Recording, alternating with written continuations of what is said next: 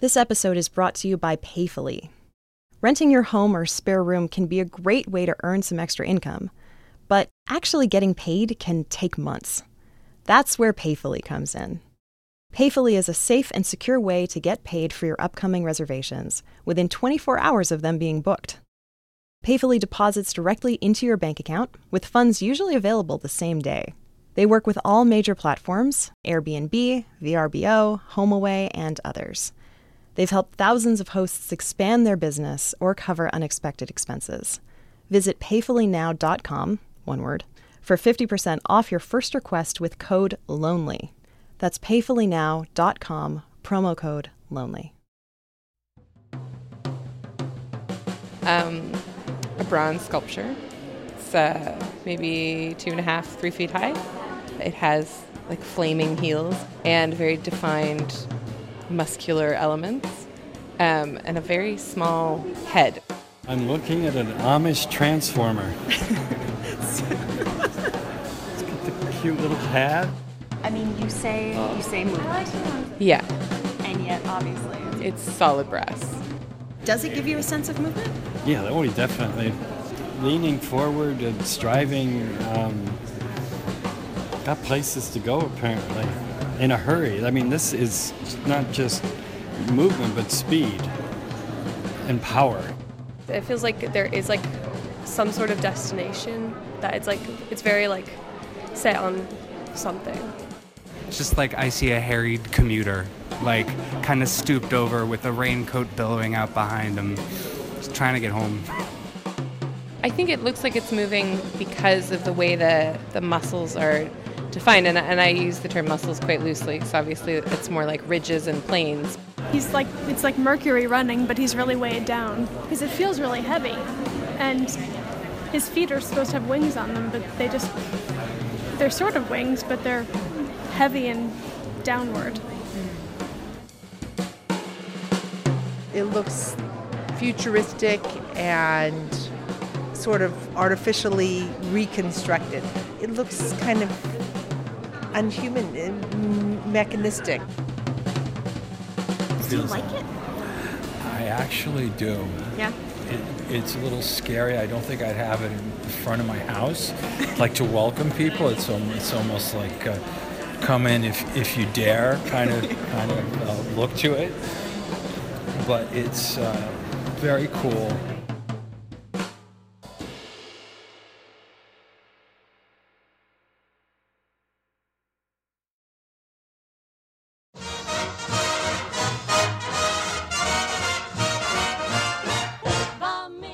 The Lonely Palette, the podcast that returns art history to the masses, one painting at a time. I'm Tamar Avishai. Episode 23 Umberto Boccioni's Unique Forms of Continuity in Space from 1913.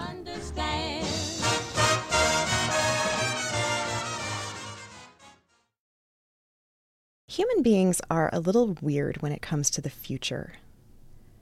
We treat it like it's this thing that already exists, this third party that's separate from us, that's looking back at us and shaking its head, judging us, mocking our naivete. We didn't know yet, but the future knew. And we do so much in the present in the service of the future. Like if we sacrifice at its altar, it will reward us or take pity on us. But of course, it is us. It's the culmination of our own choices and the serendipity that is usually the result of someone else's choices, all yoked to the back of the perpetual march of time. And we embrace that march. We have to. It's the only way we feel like we have any sense of control, that its relentlessness doesn't scare the crap out of us. We embrace it with a belief in progress, that since the future has nowhere to go but forward, it must be an improvement over the past. And we equate progress with technology and innovation and neat stuff, forgetting, of course, that the future is still us, now, and now.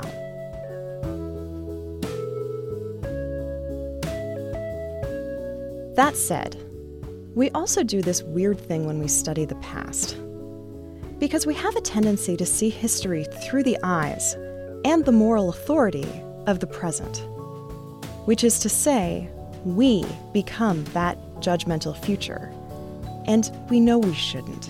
It's a totally unfair thing to do.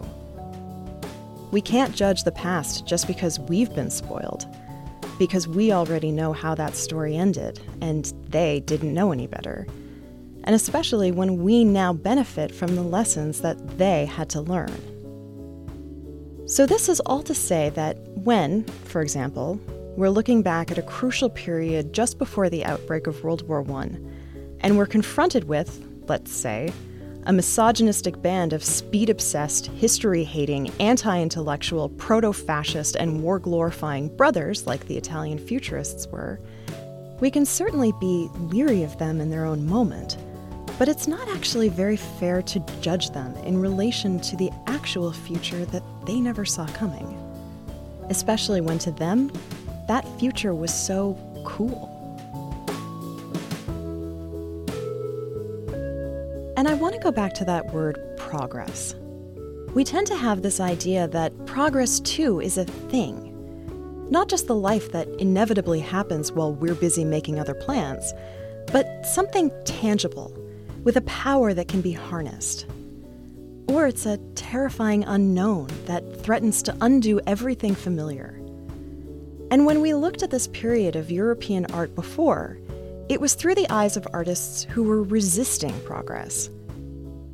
From Gauguin to the German Expressionists, we've seen artists in the post Impressionist, pre World War II period confront industrialization and modernity in Europe by essentially turning their backs on it, retreating from it, and moving instead towards cultures who, in their eyes, had managed either to sidestep it or just hadn't got there yet.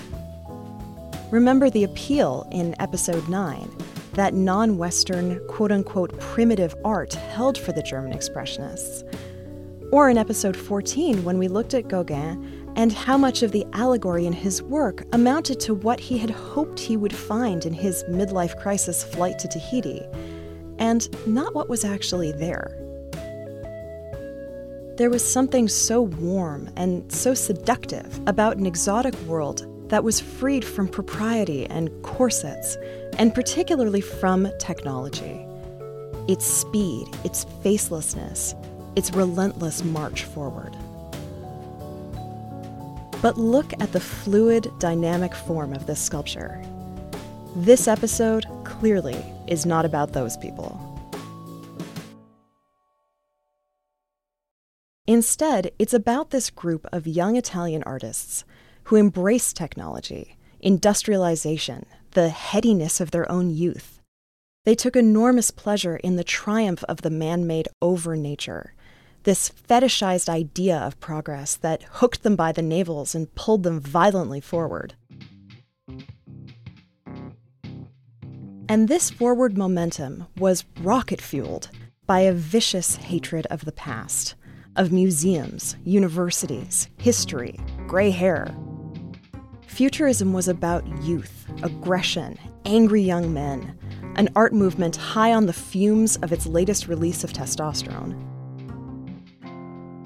And everything you need to know about them can be found in the fire and overwrought bombast of their manifesto, which was written by the Italian poet Filippo Marinetti and published in La Gazzetta dell'Emilia on February 5, 1909. And really, it's impossible to choose just one quote from this thing.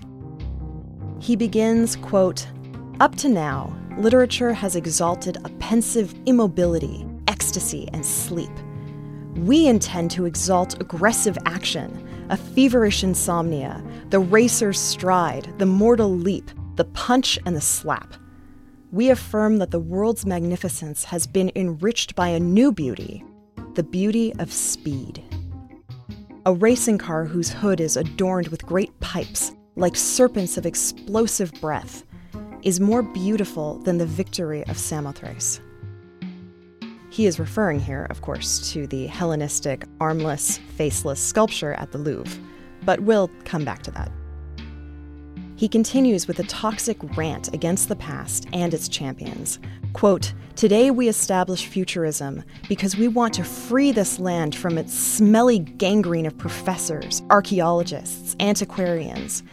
We mean to free Italy from the numberless museums that cover her like so many graveyards. We want no part of it, the past. We, the young and strong futurists. He then goes on to glorify war, quote, the world's only hygiene, glorify militarism, patriotism, quote, the beautiful ideas worth dying for, and concludes this passage somewhat arbitrarily by glorifying, quote unquote, scorn for women, the only thing more useless than old people to society. In short, this manifesto is seething with a hubristic, steroidal desire to get the coach's attention, to get off that bench and into the game, and, like all 20 somethings, to possess the future without ever actually getting older. Look, I know they sound like absolute jerks. And fine, they're young. And when being young is one of the founding principles of your movement, it's an occupational hazard to be a little passionate and stupid. But their art isn't, and that's why we care about them. For all of this macho bravado, this hard on for speed and diesel stink, their art had a remarkable and even sophisticated depth. Because what they contributed to the art world, unequivocally, was an insatiable, experimental desire to see how many ways there were to capture this dynamic fury with any number of dynamic techniques. From diagonal brushstrokes to flaming sculptures to long photo exposures, there were countless ways, they realized, to grab your eye and pull. But what makes their art so effective is that this pull was surprisingly gentle on the actual eye. There's movement, but it feels meaningful and intentional. And in unpacking the work of the futurists, we see the necessity of a relationship between the past and the future. Because although the futurists so adamantly rejected the past, the aesthetic tools that they were using to create this effect came directly from there. We've seen from looking at Cezanne, for example, how much ponderous depth can come from a slow buildup of multiple brushstrokes. We've seen from Van Gogh how much swirling movement can come from giving those brushstrokes a place to go. And we've seen in Cubism in particular layers of these overlapping facets that capture a kind of simultaneity of experience. Remember in episode 6 when we looked at how Picasso wasn't just painting the object, but the object as seen from multiple perspectives and experienced in duration. The object over time. The Futurists were deeply indebted to both the Cubists and the Post Impressionists for providing a visual language that could easily be cribbed subbing out Picasso and Cezanne's intellectual exercises of looking and multiple perspectives, and replacing it with the physical movement and pull across the canvas that all of those overlapping perspectives provided for your eye. Take, for example, Umberto Boccioni's The City Rises from 1910, his first deliberate futurist painting. It depicts a horse charging into a city street with all of the airy whirl of a Van Gogh. The city and the exertion of the horse and the exertion of its flailing handlers melt into a heaving, windy rush of brushstrokes, which are at once soft and pliant, yet keep your eyes spinning in circles, especially if you try to make sense of the horse's head, which keeps bucking you off to other corners of the canvas. And this is just the tip of the futurist aesthetic iceberg. Remember, they were experimenters. And another way to show movement is to take those overlapping facets and show every movement at once, like all the frames of stop motion photography superimposed. four running dog legs become a hundred centipede legs, like we see in Giacomo Balla's utterly adorable painting, The Dynamism of a Dog on a Leash from 1912. And we see how this technique would end up influencing Marcel Duchamp's iconic nude descending a staircase, an example of the merging of the intellectualism of Cubism and the dynamism of Futurism in a way that only an iconoclast like Duchamp could, which ended up being one of the foremost examples of early 20th century art experimentation, and, according to a New York Times critic at the time, reminiscent of, quote, an explosion at a shingle factory. But back to the Futurists. Another way to capture movement could be seen in the broken colors and short brushwork that we see in The Streetlight, also by Giacomo Balla, which depicts the hazy light around a gas street lamp as a halo of sparks, like an exploded firework, luscious as peacock plumage.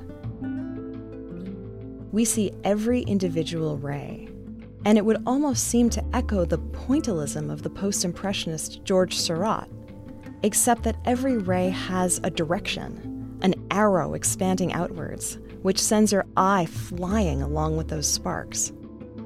And though the Futurist Manifesto wants us to appreciate that this man made light is outshining the moon, and score one for technological progress, what's amazing is that in execution, we're seeing something evocative intensely beautiful, and indebted to a previous generation of painters.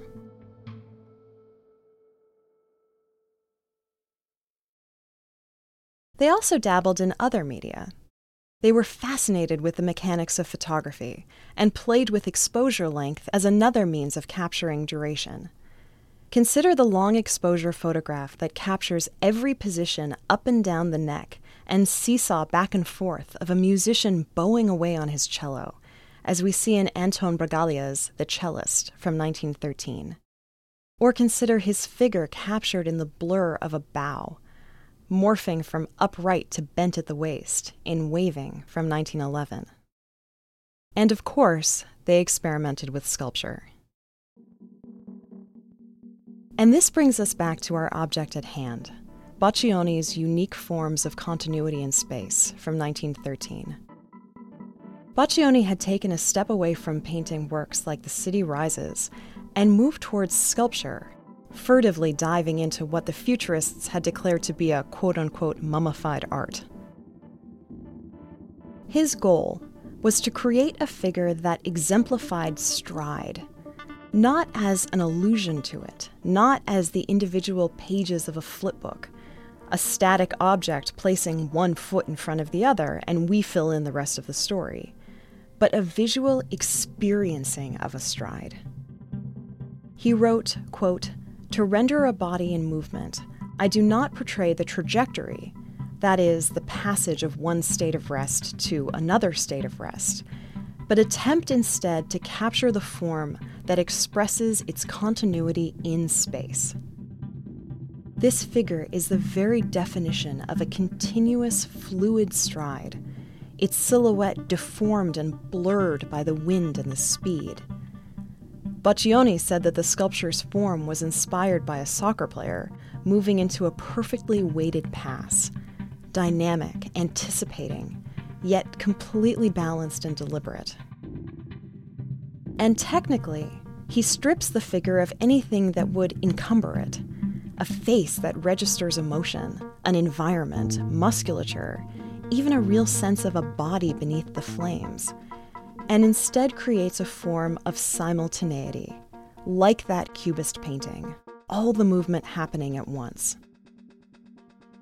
And that sense of taut, dynamic simultaneity is expressed in the parts of the body that most experience it a powerful trunk active fluttering calves and thighs, mechanized and unstoppable as the Terminator, as the march of time, a manifestation of the momentum of progress cast in bronze.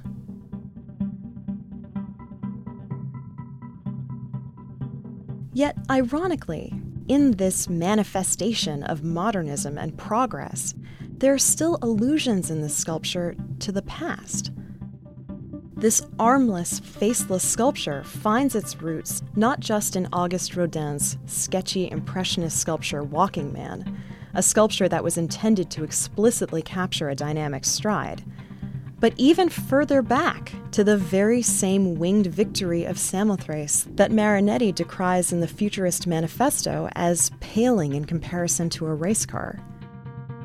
This marble sculpture from 200 BCE was equally headless, equally armless, equally flapping with fabric that pushed against a Hellenistic wind machine, and an equally dynamic example of a static sculpture's movement before it was cool.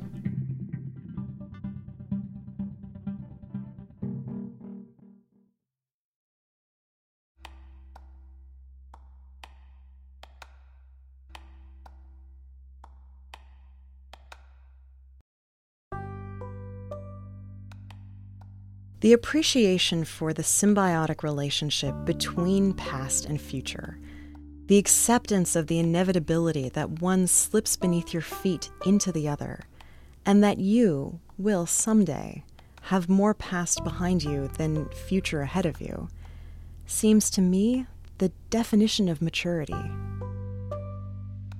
And it's tempting to couch the story of the futurists as one of immaturity with a kind of be careful what you wish for dismissal.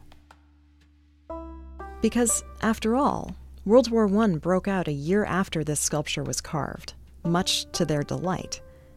Speed, violence, hygiene, clear victory, ideas worth dying for. The promise of war embodied everything the futurists held dear they truly believed that modern technological warfare would be the break from its classical past that Italy needed. But then several enlisted, and a few subsequently died, without ever getting the chance and the privilege to outgrow their youth, to earn some gray hairs, to value the lessons of the past. And this included Umberto Boccioni who was killed in action in 1916 at the age of 34 and with his whole future ahead of him.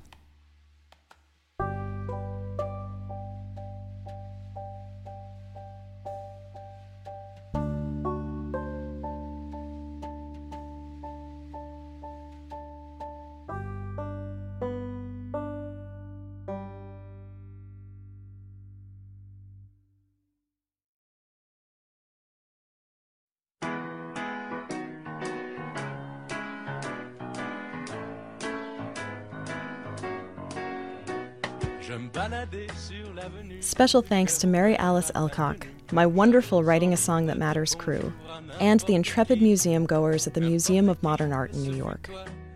For more information, past episodes, and all of the images, go to thelonelypalette.com or follow us on Twitter at lonelypalette or on Instagram, where I regularly post bonus images from each episode at The Lonely Palette, or like us on Facebook and subscribe wherever you get your podcasts and please consider leaving a rating and a review wherever you go. And if you've been meaning to support the show, but life is just spilling out everywhere, wouldn't a Lonely Palette tote bag fit the bill? Head over to patreon.com slash lonelypalette to learn more about supporting the show and getting some sweet swag in return. And I'll say, we're painfully close to our first goal, so if you've been meaning to do it, this is the time. And you heard the voice of today's patron of the day at the top of the episode. And believe me when I say that he is a true patron of the arts and the patron saint of Pipe Dream Creative Projects, and I'm blessed to know him. Father Joe Ray, thank you so much. The Lonely Palette is a proud member of Hub and Spoke, a collective of Boston centric, idea driven podcasts.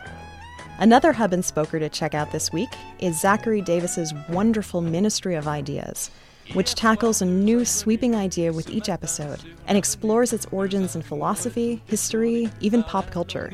One of my recent favorites is Generation Y, which questions the value of generational cohorts, which, as a quote unquote gray millennial who still loves mixtapes, I totally appreciated.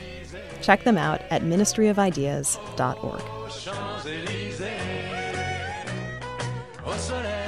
sous la pluie, à midi ou à minuit, il